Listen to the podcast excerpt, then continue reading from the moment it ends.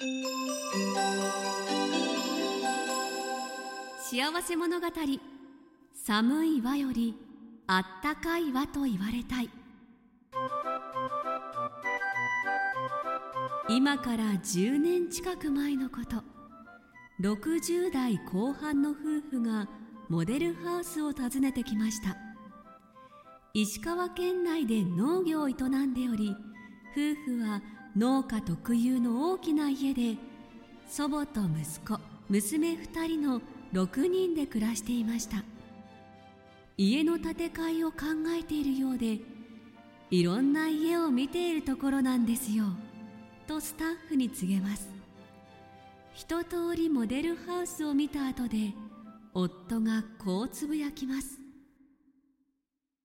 私らは農家なもんで和風の家がいいんです。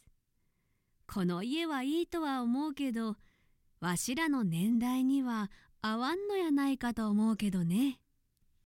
夫の言葉に聞き耳を立てていたスタッフは微笑みながらやんわりと口を開きます。そうですね。和風の家をご希望だとちょっと違うかもしれませんね。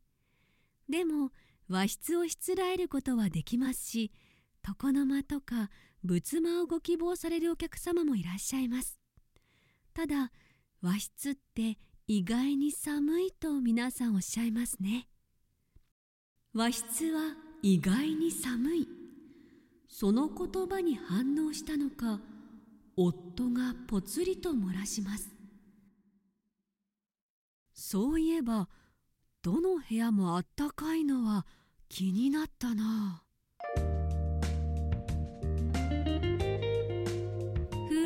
そう言い残しその日は帰っていきました。夫婦が建て替えを考えたのは家が年々老朽化しているからでした。家自体は大きいのですが部屋の日当たりが悪く冬は床が寒くて体にこたえるほど。息子は当時まだ独身でしたが仮に結婚した時のことを考えると今のままでは同居するのも難しいと考えたからです。それゆえどの部屋も暖かい北欧の家に少しばかり気持ちが動いたのでしょう。しかし夫婦の気持ちを変えるのは容易ではありませんでした。スタッフは折を見て何度か自宅に通います。訪問するのは在宅時間を見計らってだいたい夕方5時から6時ごろその度に夫が優しく対応してくれて時には延々と話し込むこともたびたびでした。ある時それまで無口だった妻の方から間取りについて希望を伝えるようになりました。農家は朝が早いので台所は部屋の近く。作業を終えて戻ったらすぐにシャワーを浴びたいから風呂場はこの辺り。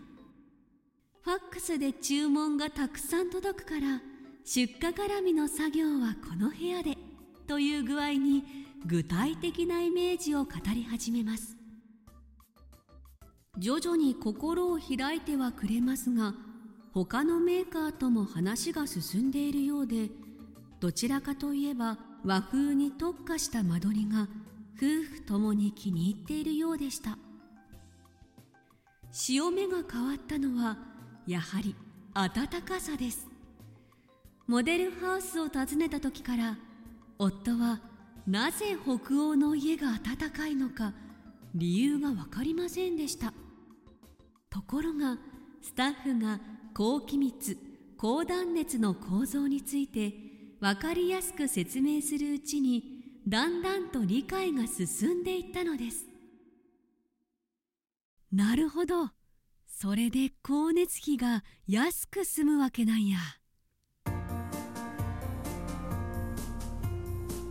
他のメーカーは和風に特化するあまり断熱性はあまり考慮されていないことにもなんとなく気づき始めたのです。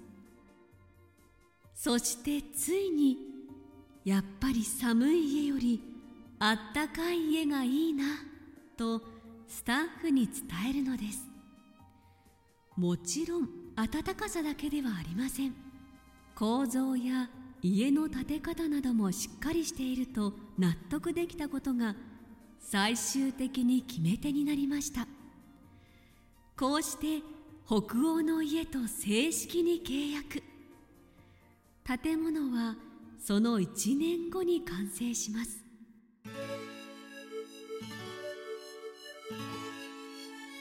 それから10年近い歳月が流れます。家族構成は祖母が亡くなり今は夫婦と息子夫婦の4人で住んでいます。家が完成した当初スタッフは老夫婦に気に入ってもらえるかどうか半信半疑だったといいます。